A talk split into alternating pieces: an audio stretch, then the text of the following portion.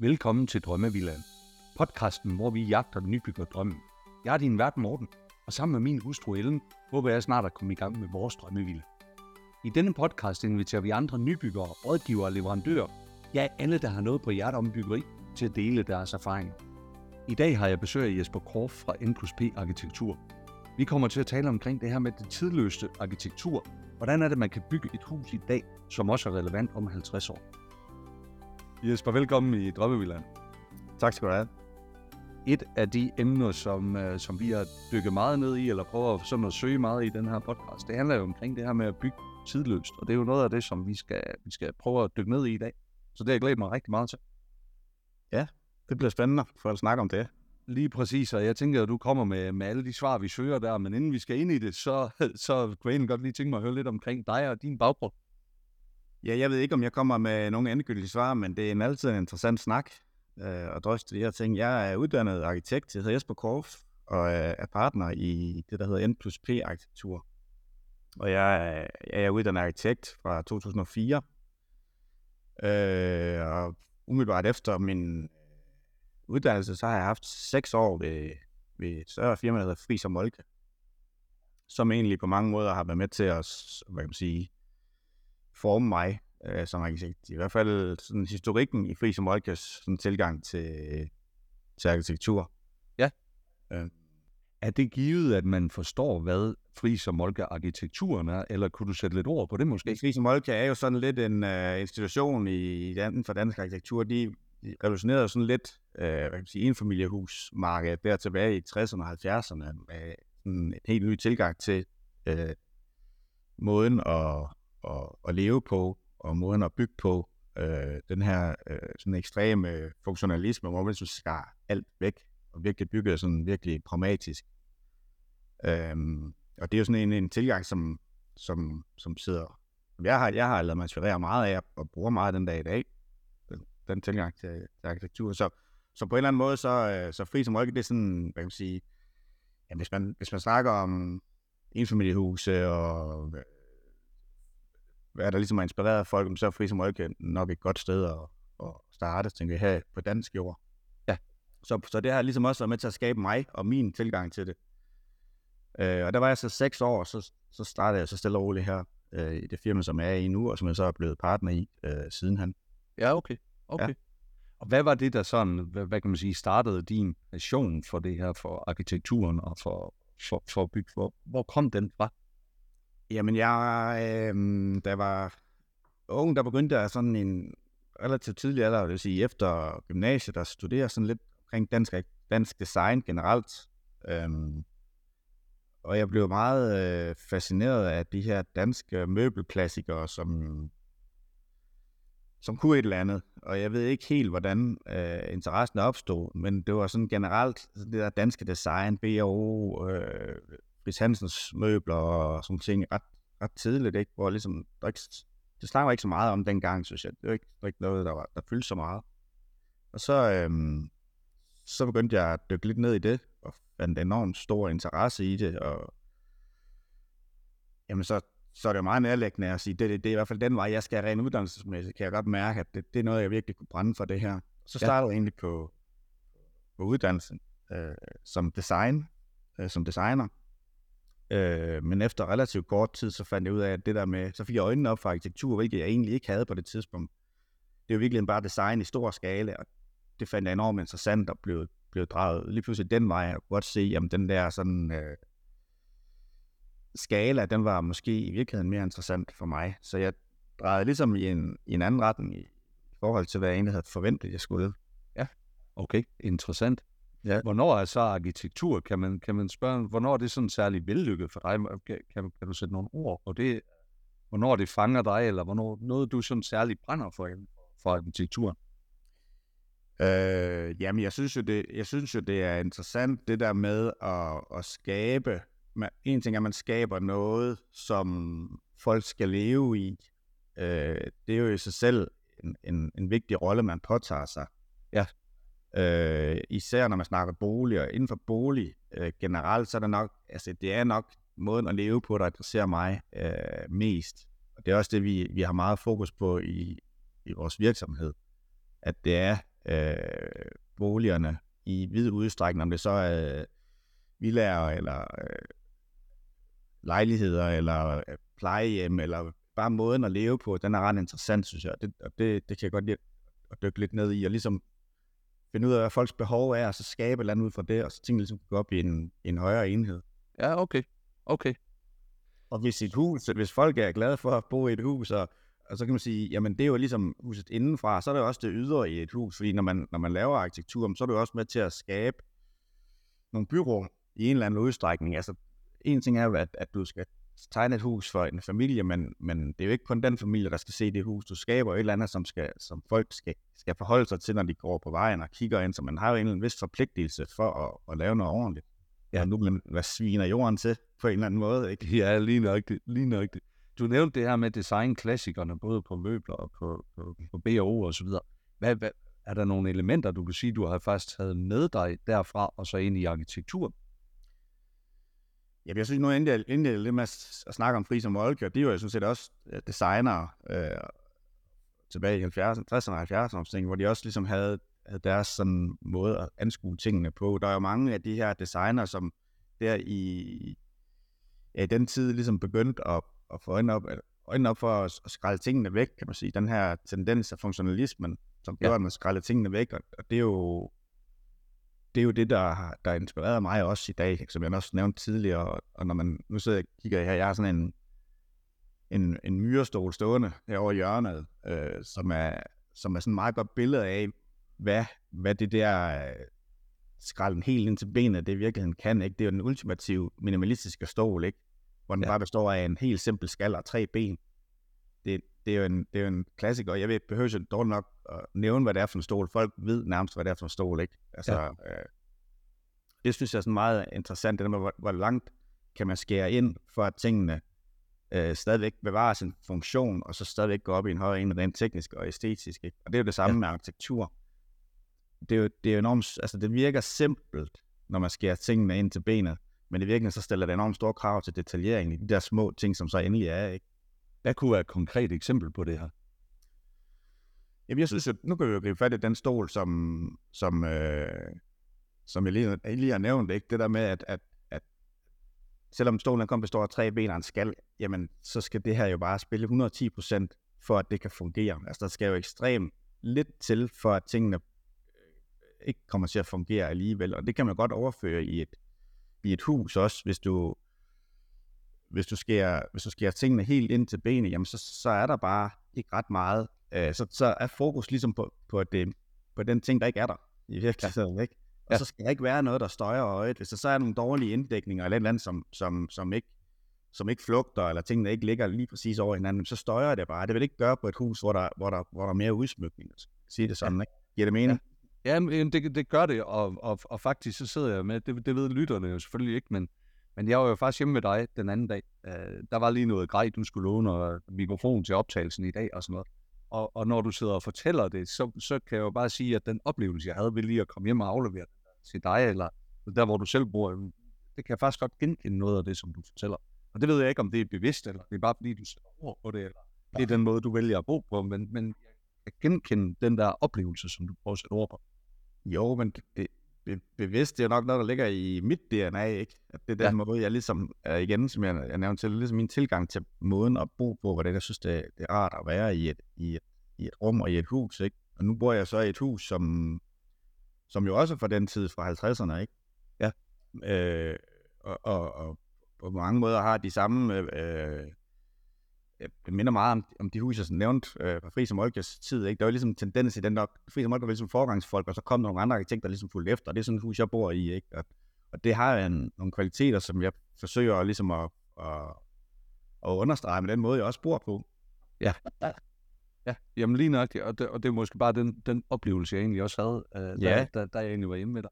Men prøv at jeg tænker også, at det her, det hænger jo rigtig godt sammen med vores, det tema, vi egentlig har talt om i dag det her med, at, altså, at noget det er tidløst, byggeri det er tidløst.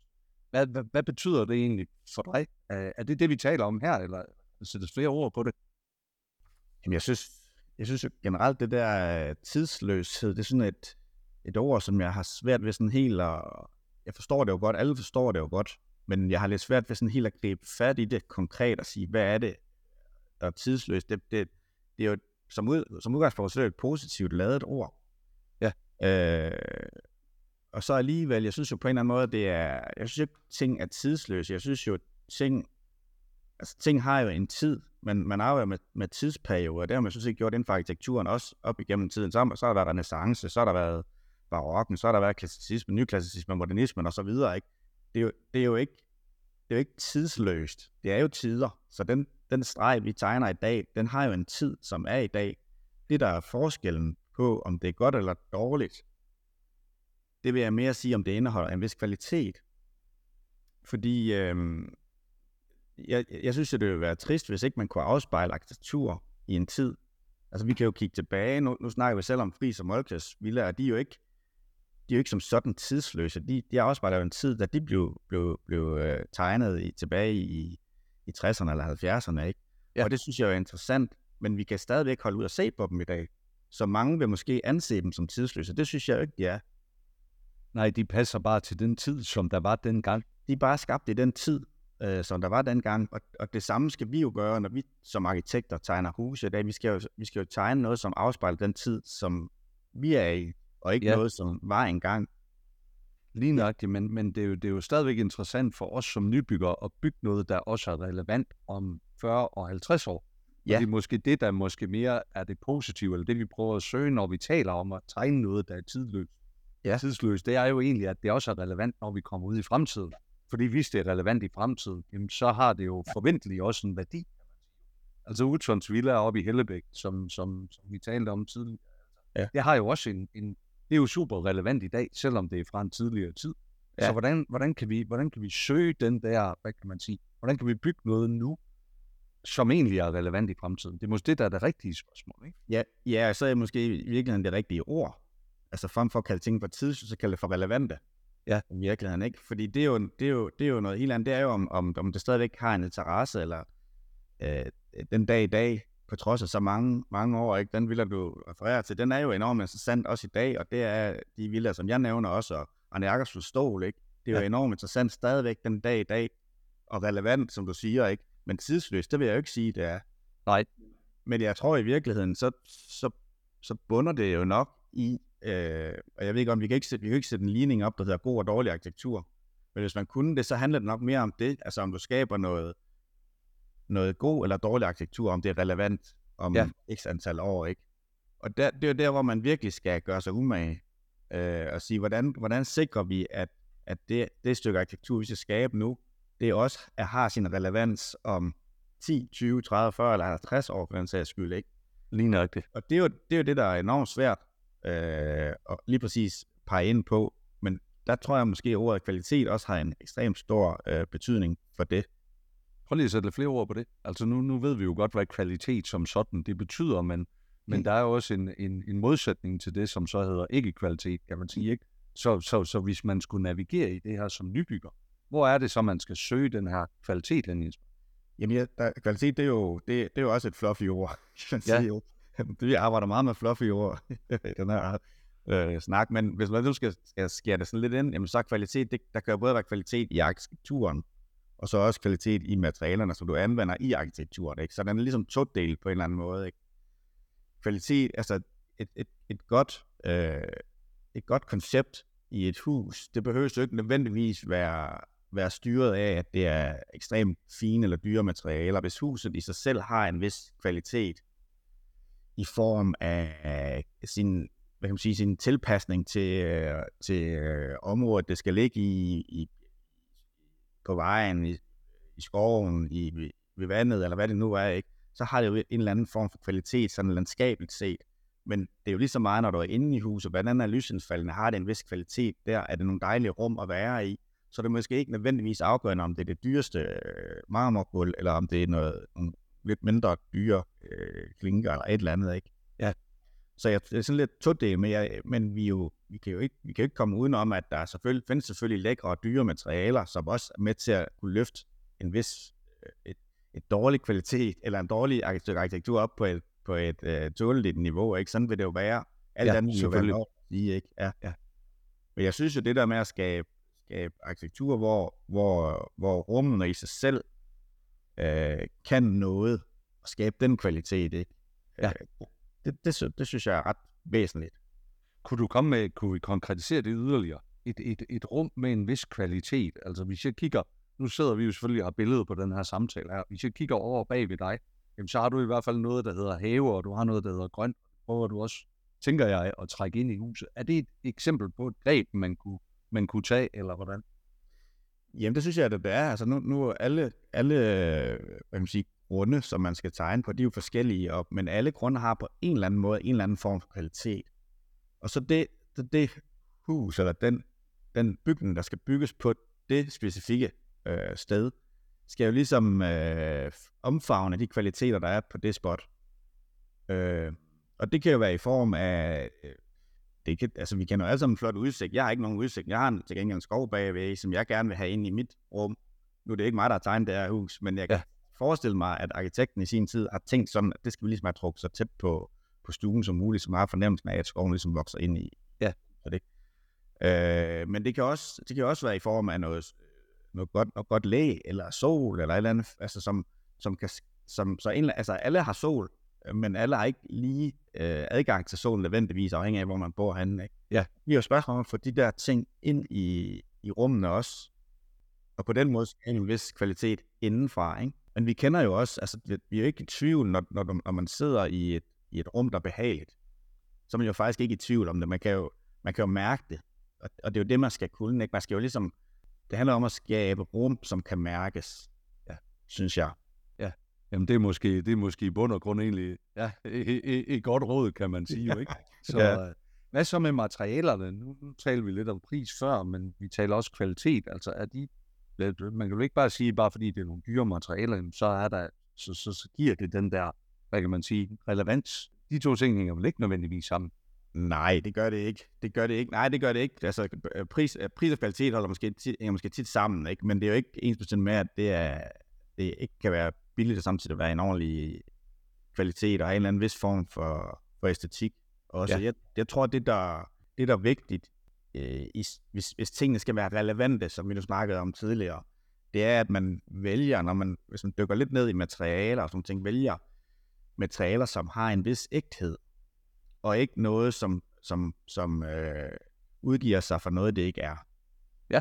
Så længe, så længe øh, materialet er ægte, hvis man kan sige sådan, så, så, så tror jeg, det er relevant på den lange bane. Så er der noget, der, så er der nogle tendenser, som, som, som er inde nu, og om 10 år er der sikkert nogle andre ting, tendenser, der er inde, ikke?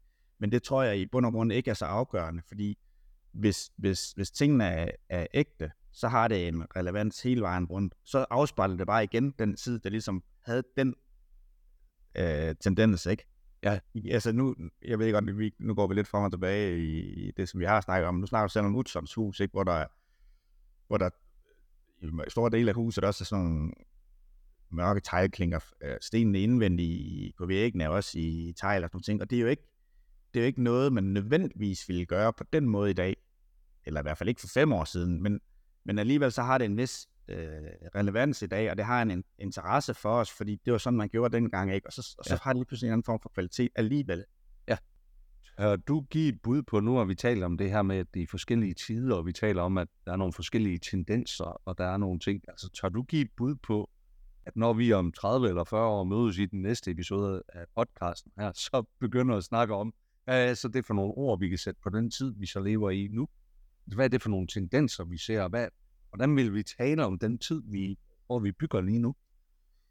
Jamen, ved du jeg sad faktisk lige og tænkte over det, inden vi, vi startede. Jeg tænkte, nu, nu har jeg lige selv nævnt de der øh, øh, tidsperioder, man ligesom har arbejdet igennem øh, mange, mange år tilbage ja. til vikingetiden, ikke nærmest, ikke?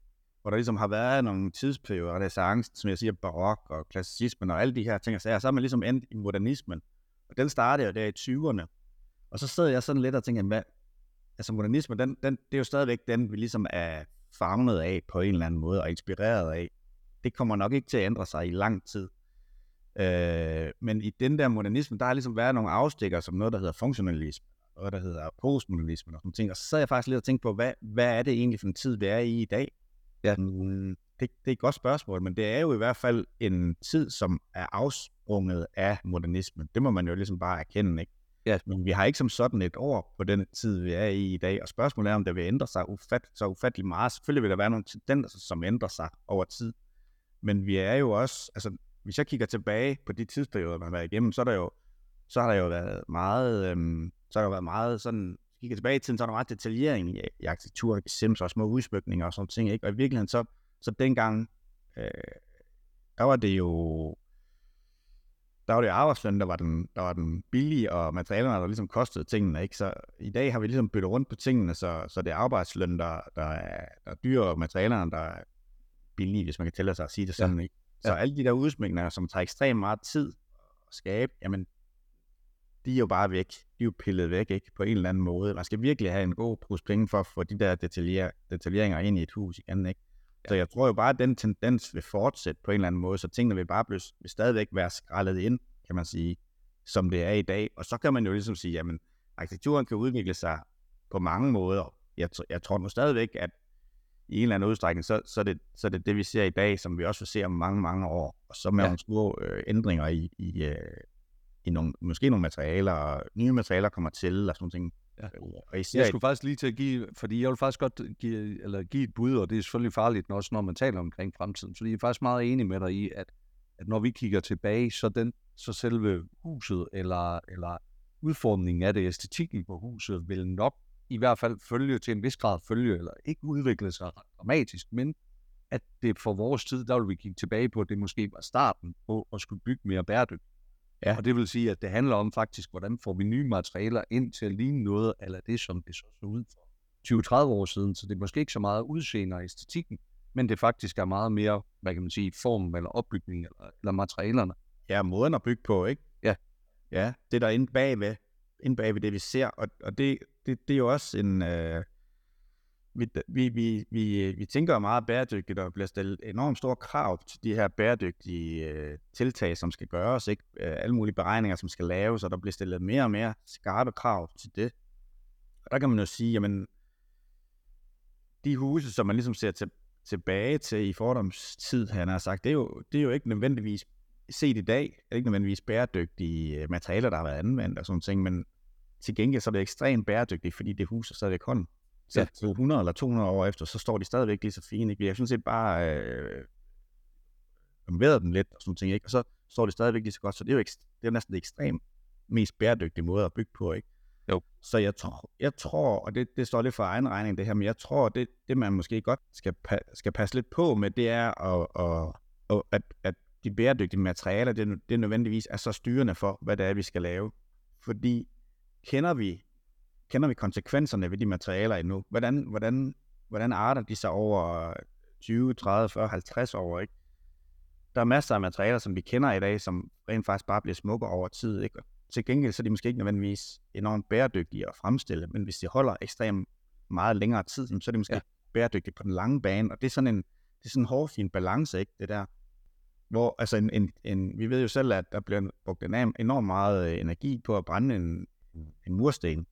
Til gengæld, hvis du, hvis du, bruger, hvis du anvender den på den rigtige måde, jamen så kan det også være, at den, den, den står lige så flot, eller måske endda flottere om 100 år, ikke? Og det samme jo. med andre ædle materialer, kover, det er jo heller ikke, det er heller ikke et bæredygtigt materiale. Zink er heller ikke et bæredygtigt materiale nødvendigvis. Øh, men på den lange bane kan det alligevel godt vise sig at, at være det, ikke? Ja. Det synes jeg, vi skal passe på med ikke bare lade os, lade os forblænde af, at, at øh, ved fremstillingen af de her de materialer, der er enormt lav ressource- eller øh, CO2-udslip ved det, ikke? Og, så, og så lader vi styre 100% af det. Men det er jo måske også her, hvor, at, hvor at jeg i hvert fald blev udfordret med min manglende faglighed, og, og, og som privat forbruger ind i det her. Hvordan er det, vi skal træffe de rigtige valg omkring materialerne, når vi kommer der? Ja. Det synes jeg, det er svært at navigere i det, fordi man kan anlægge mange forskellige vinkler, hvad for perspektiv man har, ikke? Det, det kan man nemlig. Altså, altså den, det allermest bæredygtige måde at bygge på, det er jo at bygge god arkitektur, som holder. Som ja. ikke skal bygges om, som ikke skal rives ned om 50 år, men som simpelthen vi gider se på, som er relevant, som du selv siger, ikke igen om 50 år. Så vi ikke river det ned, men vi modificerer det måske en smule eller et eller andet, fordi det har nogle gode arkitektoniske kvaliteter. Ikke? Ja. Det er den mest bæredygtige måde at bygge på. Ja. Ja, eller så er der faktisk nogen, der vil omvendt påstå, at det mest bæredygtige måde at bygge på, det er ved at lade være. Altså, så, så, så det igen, så er der jo Ja. rigtig mange perspektiver ind i det. Jo, men, men Ja. det er at lade være, det er jo sådan set også, altså hvis, vi, vi, vi tegner mange huse, øh, villaer, hvor husene rent faktisk bliver revet ned, og så bygger vi et nyt hus, ikke? Det er jo, det, er jo det, det oplever vi rigtig, rigtig tit. Og det tænker jeg, mange øh, arkitekter øh, gør. Og det er jo ikke særlig bæredygtigt. Nej. Men hvis, hvis det hus, som har ligget på grunden, ikke har nogen arkitektonisk kvalitet, som man kan bygge videre på, jamen så er der jo næsten ikke noget valg. Og det, er, og det har du også ret i, og det er jo faktisk også det, Ellen og jeg, vi står med med vores hus her. Øh, ved jeg godt. Det er jo, at, at, at vi har jo et gammelt hus her, som vi skal rykke ned, og vores plan var jo også, at det skulle øh, renoveres og så videre, men kvaliteten af huset er simpelthen ikke til, at vi skal, vi skal ikke gå den vej. Desværre kan man sige, eller heldigvis afhængig af perspektiv, ikke? Men, Ja. men det er også derfor, vi er på den rejse, som vi er jo. Og der, der, der tror jeg måske, man har, øh, og der, der, der, der kan man godt øh, være lidt bekymret for, at, at, at nutidens tendenser med bæredygtighed, vi bliver simpelthen, vi bliver simpelthen fanget for meget i det. Altså, det skal ikke lyde som om, jeg ikke kan, at vi ikke har fokus på det, for det har vi, men man bliver måske lidt for, for, for fanget i de der små enkeltelementer af bæredygtighed i form af nogle materialer og sådan ting, ikke? frem for at se på den, på den helt store øh, Ja, lige nok det. lange Lige bane. nok det. Ja. Prøv at høre, der må jo også være nogle ting, som der sker sådan, nu taler vi meget materialer og arkitektur og sådan noget, men der må jo også være nogle ting, der sker kulturelt eller sådan samfundsmæssigt, der går ind påvirker det her med, om et hus det er relevant over tid. Uh, et eksempel på det, det kan jo være coronatiden, kan man sige jo ikke, som går ind og påvirker den måde, vi lever på, og den måde, vi kan sige, har vores samfund. Hvordan, hvordan er, ser du det samme? Er der også noget af det her, som der egentlig, som, som, som påvirker måden, vi lever på? Jamen nu er jeg, nu er jeg bare arkitekt, jeg er ikke fremtidsforsker. Ja. Men, men det var da ret, fordi det er jo, det er jo, det er jo et, godt, det er et godt spørgsmål. Øh, fordi nu nærmer du selv øh, corona-tiden her, ikke, hvor, øh, hvor vi lige pludselig blev tvunget til at arbejde hjemme og etablere hjemmearbejdspladser. Øh, øh, og på den måde trække vores, ja, vores arbejdsplads fra et, et socialt fællesskab til vores individuelle øh, bolig. Og, og det har jo haft en vis betydning. Det er jo ikke noget, vi har givet slip på, selvom corona er over. Det er jo stadigvæk eksisterende. Så det ja. er jo et godt billede på, hvordan tingene lige pludselig kan, kan ændre sig. Ikke? Vi, vi, øh, vi, når vi tegner hus, jamen, så, er det, så er det jo enormt sjældent i dag, i hvert fald i, i større udstrækning, sjældent, at, at vi ikke tegner et hus, hvor der skal være et kontor. Øh, at vi, altså, vi tegner hus, hvor øh, der er hjemmetræning. Altså øh, alle de her ting, som vi måske tidligere har, har søgt fællesskaber i, det har man ligesom trukket hjem i sin egen bolig. Øh, badeværelser er blevet til wellness-områder øh, og sådan ting, ikke? Swimmingpools og alle de her sådan lidt ekstra, ekstra ting på et hus, ikke? Det er jo nogle ting, som man i hvert fald tidligere var noget, man søgte, søgt ud for, for, øh, for at gøre, ikke? Og i dag, ja. så er der måske en tendens til, at tingene bliver trukket mere hjem. Og så kan man sige, er det, en, er det godt eller skidt?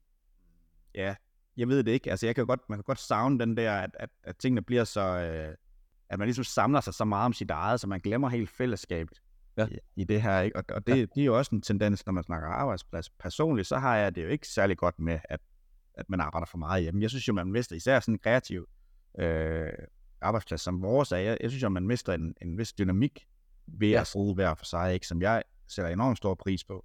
Ja. Omvendt, så giver det også god mening i mange andre situationer. Ikke? Ja, ja. ja. Men, Ja, men det handler måske egentlig i bund og grund om, at man måske, og det kan måske være det, der er løsningen, det er, at man bygger noget, som, som kan tilpasses over tid. Altså, så, så, så der, hvor vi er, der hvor vi er nu, jamen, det er en eller anden bestemt tid, kan man sige. Hvis vi tager DGNB Villa for eksempel, jamen, det er den her certificering omkring, man kan få på sit hus, eller man kan arbejde med. Der kan man jo egentlig, en af de ting, man kan skrue højt på, det er egentlig, hvis man kan tilpasse huset over tid så at ja. man kan tilpasse det til ens egen livsfase. Ikke? Ja. Jamen, det er rigtigt. Men det er jo, det er jo en, en eller anden form for fleksibilitet, fleksibilitet ind i, i boligen, ikke? Og måden ja. at røre på, ikke? Ja. Og det, er, det er jo også relevant, kan ja. sige, ikke? Altså, det er jo ekstremt relevant, fordi vi, vores liv fra, fra, man, fra man bygger måske sin første bolig, til man forlader den igen, jamen, der sker en masse ting derimellem. Øh, med en masse forskellige behov, og hvordan får man lavet et, st- et stykke arkitektur eller en bolig, som opfylder alle de her forskellige øh, behov, ikke? Ja. Jamen, det er, det er, et, det er relevant, og, det, og det, er jo, det er jo noget, der kan tilpasses hen over, hen over tid. Jo. der har vi jo bare brug for, for god hjælp fra arkitekter, som jeg for, for overhovedet at kunne, kunne navigere i det, kan man sige. Uh, men det tænker jeg også, det er en del af samtalen, hvis man kommer til jer netop for, altså i kan tage nogle tendenser, eller se, hvad sker der egentlig på forskellige tidspunkter, hvis du går fra, at du har små børn, til du får teenager, til at du måske, ja, de flytter hjemmefra. Altså, der er nogle forskellige ting, som det kunne være interessant, hvis huset det kunne tilpasse sig i. Ja, det er jo nok sådan nogle ting, man tit glemmer, ikke? Det der med, at man er måske meget fokuseret på, hvordan er mit liv nu, og vi skal skabe et hus, som vi, vi, vi kan bo i nu, som passer perfekt til os lige nu, ikke? Og så ja. glemmer man så måske lige pludselig, at børnene bliver, at i det, for, det, i det, for det første, der kommer børn, det glemmer man måske ikke, men uh, glemmer heller ikke, at man har børn. Men de ændrer sig jo også over tid, ikke? Og, og, og den der nærhed til børn, i, som man typisk gerne vil have, mens de er små, ikke? Jamen det er måske ikke det, man ønsker, når de bliver teenager eller ældre endnu, ikke? Og til sidst så er de måske helt væk. Så, så, bliver, ja. så, så kan det være sådan en, en børneafdeling, bliver konverteret til noget helt andet, eller noget helt tredje, ikke? Ja, lige præcis. Lige præcis. De tanker der, det, det synes jeg er en interessant snak at have med folk. Hvordan, hvordan ser I jeres liv om 20 år, ikke? Bor I stadigvæk ja. i det her hus, som skal tegne for jer nu, eller vil I lige videre til en lejlighed inde i byen, eller noget helt tredje, ikke? Ja, lige nok det. Ja. Hvad, hvad, hvad tanker, hvad overvejelser har du selv gjort dig i forhold til dit privatliv? Er du i gang med at tegne et nyt hus, du skal flytte ind i, når, at, øh, når du går på pension, eller om fem år, når ungerne... Eller, eller hvordan, hvordan er det? Ej, jeg, jeg, jeg, det, jeg, ved, jeg, jeg, jeg tror ikke, jeg skal tegne mit eget hus. Det tror jeg ikke, jeg, jeg vil uh, råde mig om. Hvorfor ikke? Øh, nej, jeg tror, jeg vil, jeg tror, jeg vil have, jeg vil have svært ved at, at blive færdig. Jeg tror, det være sådan en evighedsproces, hvor jeg hele tiden vil uh, tegne videre og tegne videre og tegne videre. Når sådan noget først endelig skulle i gang, så tror jeg, jeg vil blive uh, for bekymret. Jeg, jeg tror, jeg er bedre til at tage beslutninger på andres vegne. Ja, okay. Interessant. Og så er det jo sådan helt personligt her, hvor jeg bor, der, der, der man har jo sådan en tendens til at tilpasse sig det, man er i, og, og så noget med lige præcis det sociale nabolag og venner på vejen og sådan ting, ikke? det betyder ekstremt meget. Ikke? Ja. Og det er jo også noget, man skal give afkald på, ikke? Hvis, ja. man, hvis man vælger at skulle, skulle flytte, for man kan jo ikke bare lige sige, jeg blev huset ned og bygger et nyt her, eller bygger det om, eller gør et eller andet. Ja, lige nok det. Lige nok det. Det er jo lige det, vi har sagt, vi skal gøre, så der er kvalitet i arkitekturen. det er nemlig det jo. Det er nemlig det. Ja. Jesper, hvis du skulle give et sådan sidste gode råd til, til, til nybyggere, hvad, hvad skulle det være så? Jamen, jamen det er et, et godt råd. Mm, ja, men det vil nok være at, øh, at, at få fat i en dygtig arkitekt. så synes jeg, du skal komme med to gode råd, fordi det, det der, det overrasker mig ikke, at du kommer med det i hvert fald. Jeg tror, jeg, tror, jeg, vil, jeg vil sige, det, det, man, det, det jeg tror, der er, er vigtigt, man, man gør, det er, at man, man laver en ordentlig planlægning for, hvad det er, man, man vil. Øh, og, og ligesom stille øh, drømme, ambitioner og økonomi over, over hinanden, ikke? og sige, hvad, hvad er vores drømme, og, og hvad er vores ambitioner, og kan de forenes med, øh, med økonomien, som vi har i det her. Ja. Og det er jo, det er jo sådan noget, som det er sådan noget, som vi som arkitekter er gode til, og nu skal jeg ikke sælge mig selv ind, men, men det vi er gode til ligesom at stille spørgsmålstegn ved, det er ikke ligesom at også, også ikke kun være den, der taler med, men også den, der måske taler mod, og lidt være djævelens advokat i det, ikke? Og så, så tror jeg, det er, øh, så, så tror jeg faktisk også, at det er, det, det er jo, altså en ting er, at man, at man finder nogle dygtige arkitekter, men de skal jo så set bare slå stregerne og sådan ting, ikke? Men det der med at finde nogle dygtige entreprenører, også i virkeligheden, så, så glemmer man lidt den del af det. Det bliver sådan noget, man, om nu er vi også færdige, så skal vi også lige have en entreprenør, der skal bygge det her hus for os. Ja, ja. ja. I virkeligheden, så, så kan det nogle gange godt være omvendt. At man ligesom finder ja. en dygtig øh, øh, bygmester, som, som ligesom er med i processen hele vejen. Det har jeg ekstremt gode erfaringer med, når man gør det. Og så har man også nogen anden hånd i hanke med økonomien. Fordi hvis der ikke er nogen limit på økonomien, så er det jo set ligegyldigt, men det er der jo som regel. Så kan jeg godt lide tanken om, at man ligesom får tingene verificeret undervejs i hele den der udviklingsproces. Det handler også en del om planlægning. Ja, lige nok det. Lige det. Men hvor du er, det er nogle gode råd, vi kan, vi kan tage med os her. Så, så tusind tak for dit bidrag her til, til Drømmeville. Hvis man skal ind og følge jer og finde jer nogle steder, hvor, hvor gør man det hen? Jamen, man øh, kan følge os på Instagram, ja. øh, hvor vi har en profil, der hedder N plus P Arkitektur. Og, ja. og vores øh, hjemmeside, det er sådan set den samme. Og så, så kan man også finde os på øh, Danske Boligarkitekter. Der har vi også en profil, og jeg har en profil derinde. Ja. Øh, Jesper Gårds. For du hvad, vi tager linker op til det hele og, og komme ind og kigge nogle af de billeder, som der er derinde. Danske Boligarkitekter. Læs nogle af de artikler og projekter, som der er derinde. Det har i hvert fald været god inspiration. Så uh, tusind tak for, for dit bidrag her, og have en fantastisk dag. Det var en fornøjelse. Tak. Tak fordi du lyttede med på denne episode af Drømmevillaen. Følg os på Instagram, hvor vi poster billeder og videoer fra vores gæster og fra vores samtaler. Og har du noget, som du vil dele, så ræk endelig ud til os. Det gælder både, hvis du er nybygger, rådgiver eller leverandør. Så kan vi alle blive klogere og forhåbentlig få vores drømme til at blive til virkelighed.